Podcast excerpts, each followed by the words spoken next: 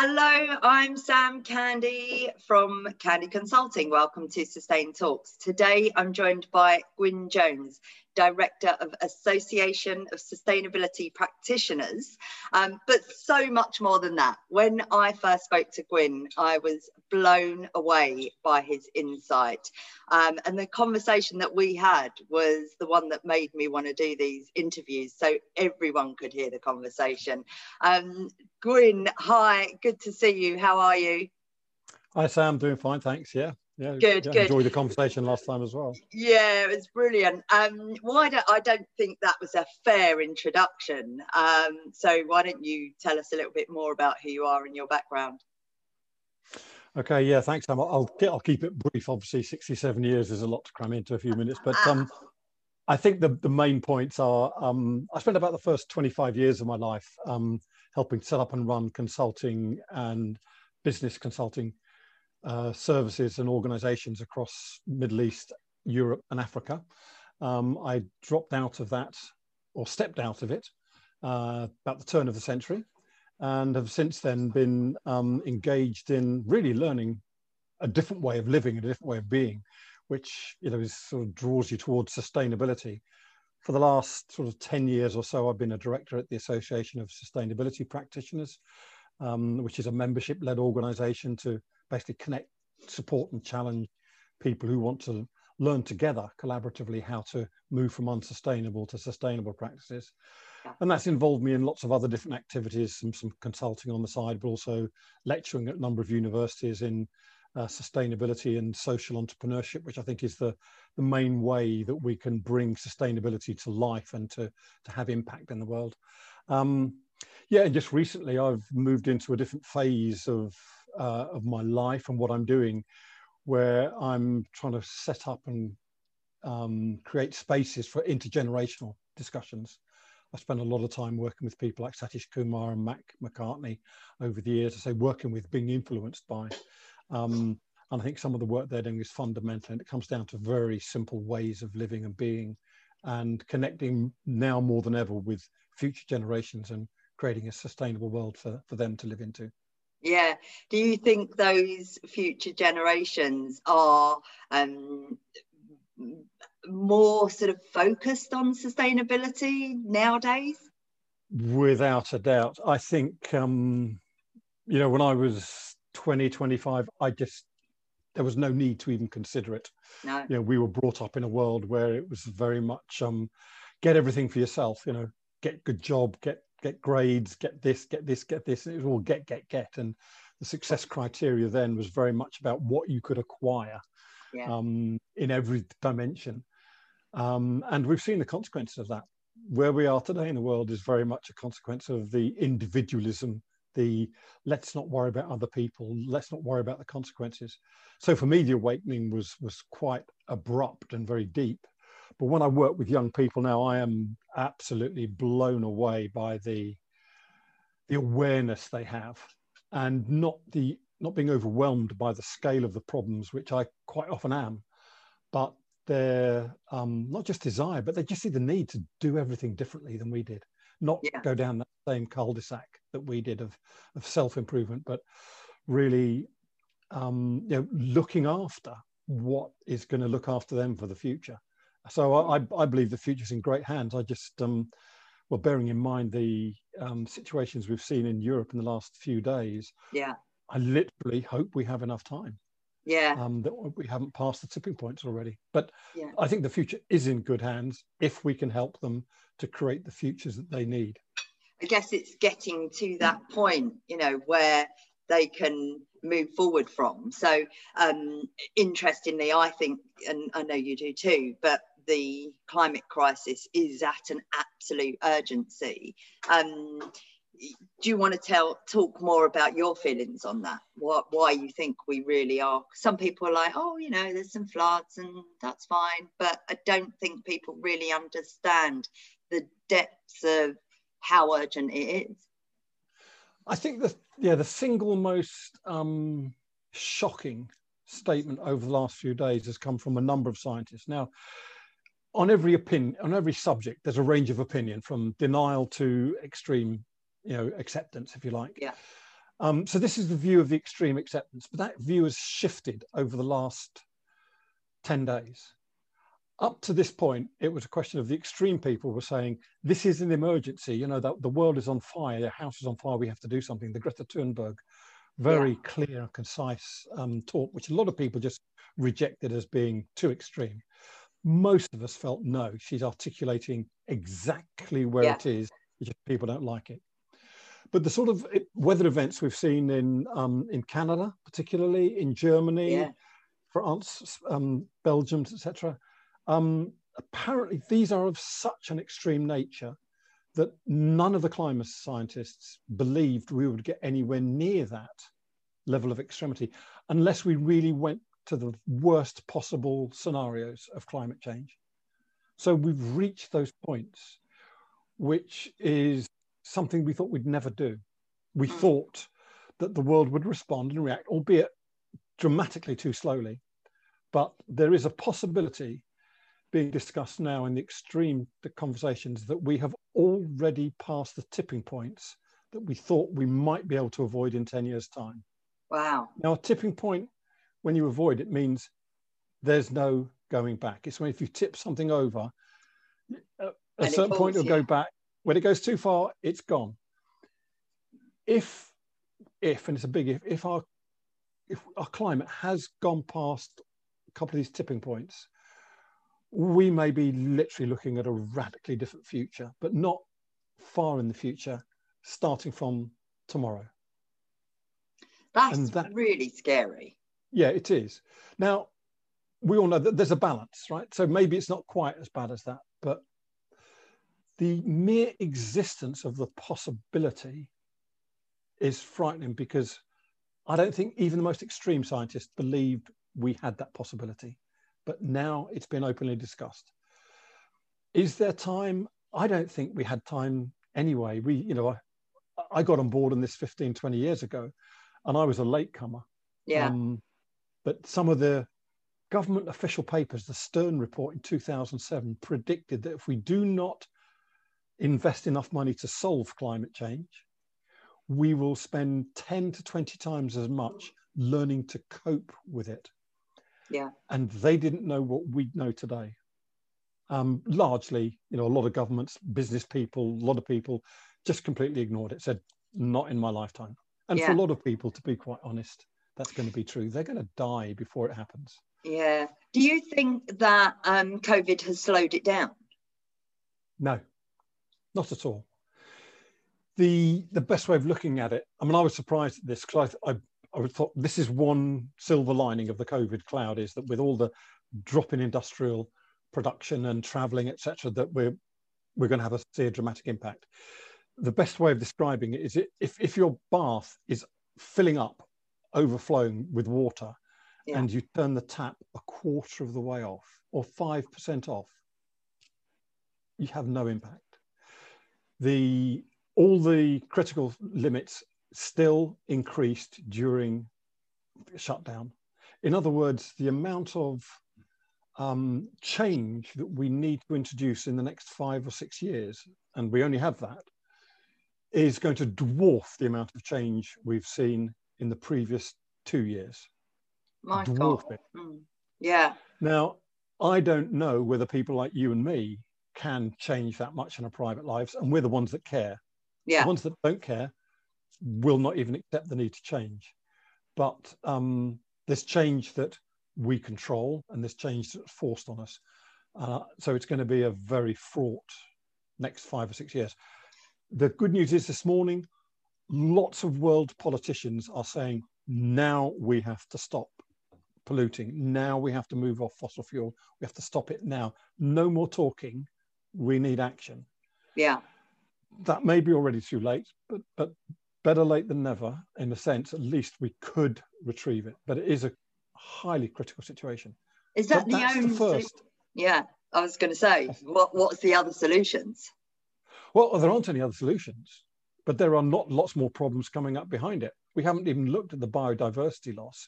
We yeah. haven't looked at the loss of arable, arable land, but but good quality topsoil. We're destroying forests.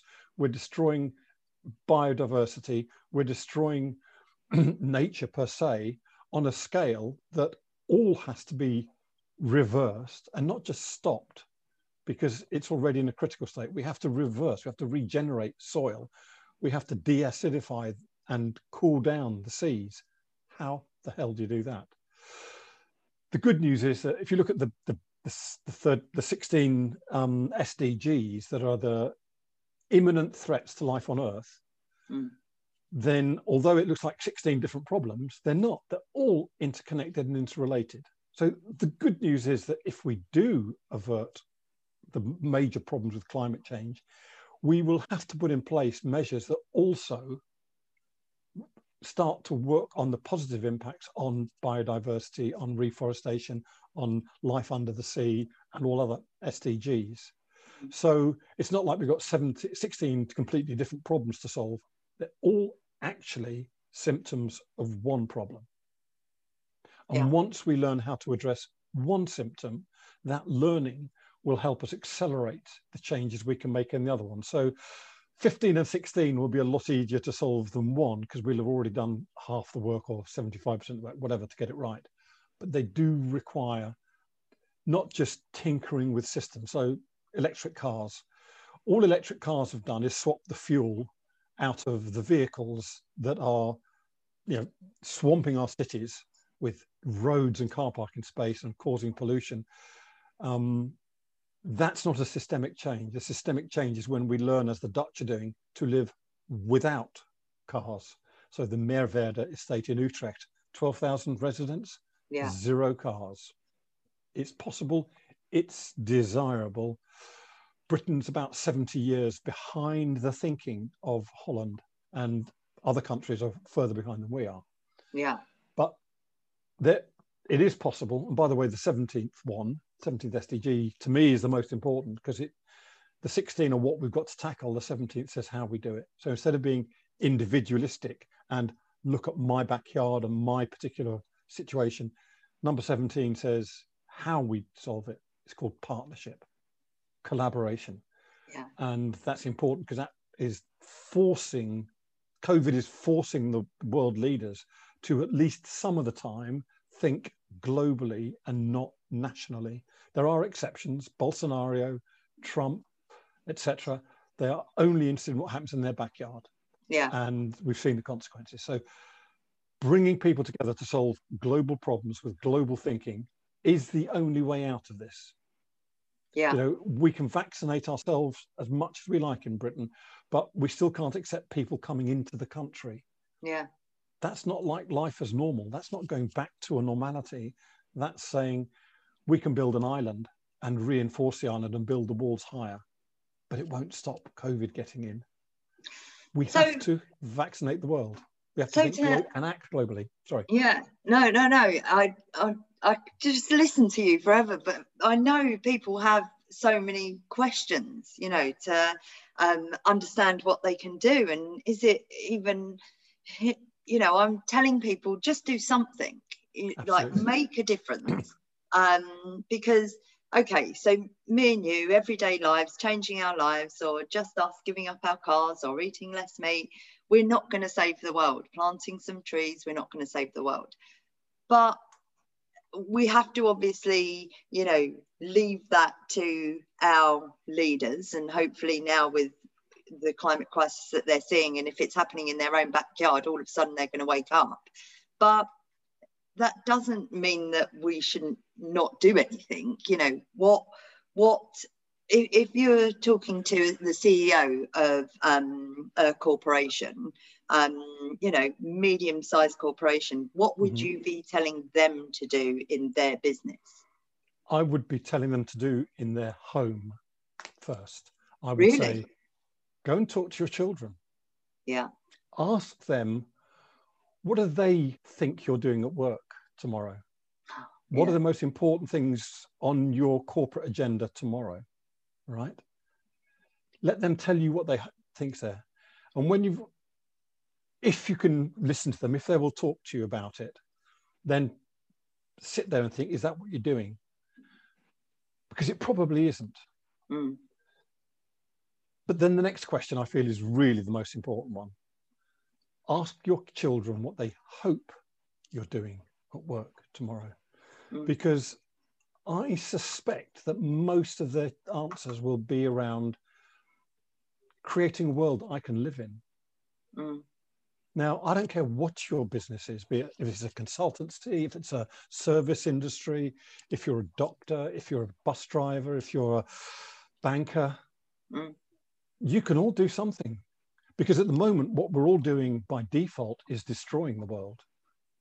All our manufacturing process do fundamentally is take natural resources, reconstruct them into products, throw away the bits we don't want, and then eventually release the products, hope they'll be trashed as quickly as possible so someone will buy the next one. So our production, the, the classic production model is simply take all the Earth's resources, trash them and throw them away. So yeah. there's got to be a limit, and we've reached it in many cases now, as to how long the Earth can keep providing natural resources. We are exceeding our natural resources. So what is your company doing one of my friends gave me this beautiful quote, which is sounds it sounds really stupid when you say it, but the alternative is horrific. And it's true. The alternative is the way we live. So the simple thing he says is, I want the world to be a better place for every day that I live on it. So to that CEO, I would say to him, probably, or her, hopefully, how is your business going to enrich the earth and the societies, the people and all living things on the planet every day so that it's there's more resources at the end of your shift yeah. than there were at the beginning. Because yeah. if they're not, then you, like everybody else, are just trashing the planet. In mostly for this ob- obscene thing that's just the enrichment of a few shareholders just for creating a bit more money, which is an artificial concept anyway, for rich people. Yeah. Now, that's a bit extreme, but that's fundamentally what we are. So, what we've seen over the last couple of decades is businesses and organizations starting to shift dramatically to, to reduce their impact on the planet. Well, that's brilliant. But it's still not enough because if you, like last couple of years, we've reduced our impact on the planet, but we're still having a negative impact on it there's almost no organizations that have moved from having a, a, net negative impact on the planet to a net positive impact on the planet. The only one I know is Interface Floor, and they set that target in 1995. And in doing so, they became the most profitable version of themselves ever. So that's the, the holy grail. If you don't spend money trashing the planet and then spend money clearing up the mess you've made, just think of how much money you could spend on creating good and extra resources. And it's not that difficult. It's just that every model we have, our educational model, our political model, our business model, is sending you in the opposite direction. They're actually designed to stop you doing that, not by some devious plan. Yeah. By accident. Nobody thought we had to worry about these things. Interesting enough, the environmentalists in 1975 predicted the financial crash of 2008 and 9. Environmentalists, not economists, right? And this is the nub of it. So this comes back to the, the nub of what your question is, is that they knew that would happen with certainty because they could see the way we were looking after or not, the way we were treating the planet and they know how interconnected everything is the whole gaia system yeah. and they know that if you treat the planet, planet that badly one day it will be uninhabitable and the first thing that will go are the models that are depending upon the earth being abundant and that's our financial model that was the, the canary in the coal mine and it happened within about five years of when they predicted they didn't know how it would happen they just knew that if you it's like if you treat a child badly, then one day that child's going to do something really of awful. Course, yeah. It's that inevitable. And COVID is a consequence of how we treat the planet. Yeah. I don't care whether it came out of a lab or whether it came out of a market. It's mankind's interaction with nature, yeah. our way of abusing it, of treating it like a, a free resource that we can just squander. Just recently, just yesterday, it's found out that thousands of racehorses are being slaughtered inhumanely in abattoirs, and these all come out of the racehorse industry. Right? That's shocking. How do these people that allegedly love horses allow them just to be disposed of in such, I was going to say inhumane ways, I'd actually say in inhuman ways. You know, yeah, that's just an indication of how we treat the things that enrich us. So yeah.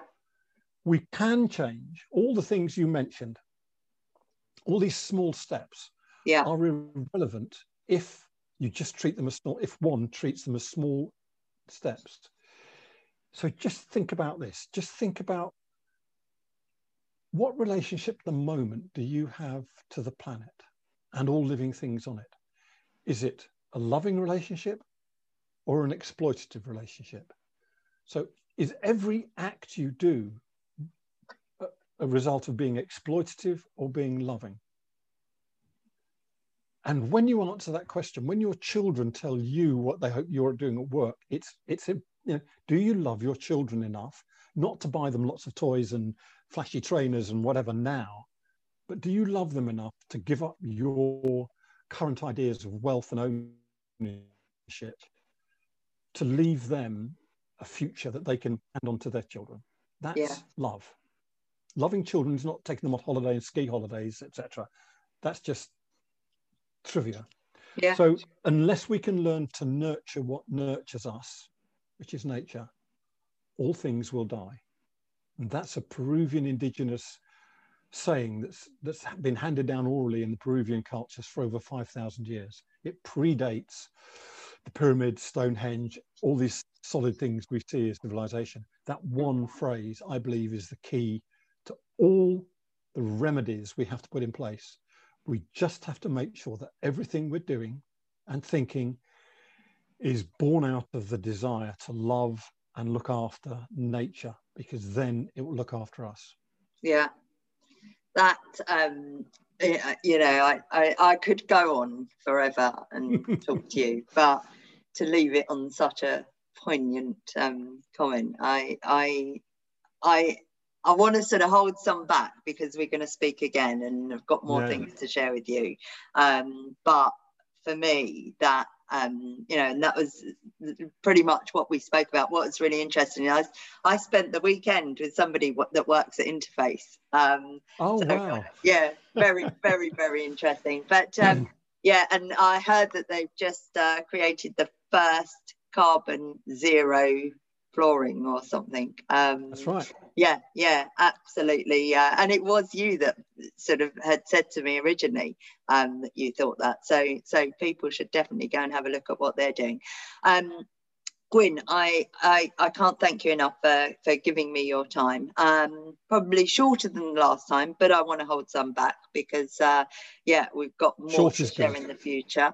Um, thank you again so much. I um, just that insight. I think that's going to give companies a lot to think about, and we we can make a difference. We can make an impact if we really think about the way that we live our lives. And the more you know i i've been in a few industries over the last um, 10 15 years where i've seen those industries take a real um, big step over the last two years towards sustainability that I hadn't seen before. So it is yeah. happening. Um, we just have to move quicker and hope yeah. that our leaders are going to uh, make a very big difference at um, COP this year. And, and that's what that's why it's so important for all those things you mentioned, all those little things, because yeah. once you start doing those little things, you realize they compound each other. Yeah. Yeah. So they compound how good you feel about yourself that you're yeah. suddenly moving away from all the destruction we all do you know i've just driven a car down to a beach that's yeah. polluting the air right yeah i know that yeah and i do other things but once we start as individuals start feeling holding the guilt if you like but not yeah. letting it paralyze us and moving towards doing something good every day little things yeah.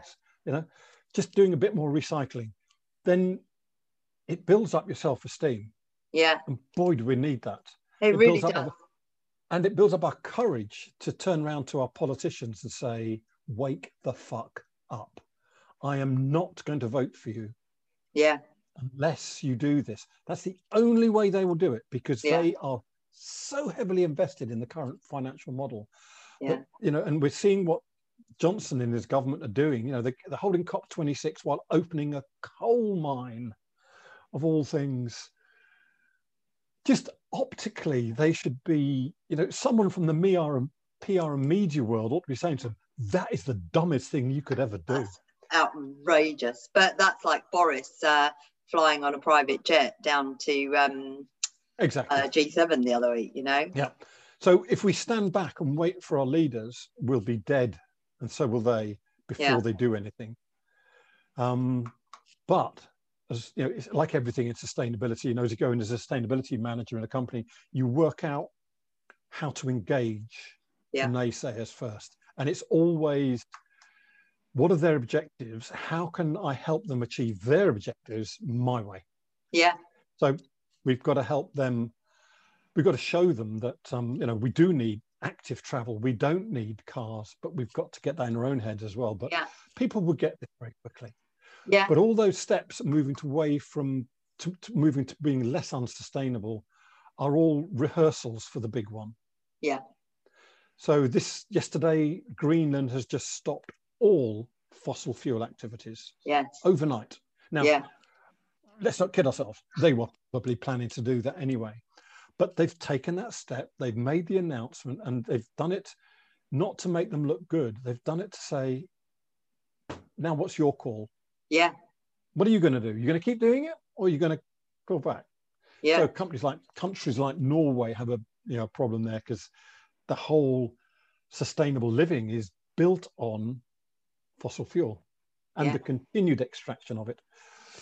So, but these are challenges. So, COP26 is going to be radically different because of the tragedy that's unfolding in Central Europe at the moment. Yeah. And the irony is that Germany is probably one of the most progressive countries and always has been on the green agenda. Yeah. Um, Canada and North America, I literally were saying, well, that fucking serves you right. You know, yeah. Trudeau just tried to fight Biden to stop that oil pipeline. But the climate is never gonna, um, you know, it's not going to pick and choose. It's that's why the whole world has to pull together. It's not going to say, "Oh, that country's doing good. We we'll leave them for today." It's that, but that's like COVID, you know. Um, well, this is it, you know, and, and when we talk about those tipping points being passed, we're literally into unknown areas. This is the Donald, Donald Rumsfeld. We know we do not know what will happen when the tipping points are gone. Yeah. Now, if you think of a tipping point as the thing collapses, well, does that mean that those temperatures they've seen in British Columbia are going to stay? And I don't mean come back. Yeah. I mean stay because yeah the jet stream has been shifted. There's no saying it will ever go back. No. If it doesn't revert back, then that part of Canada will turn into Bangladesh. Yeah.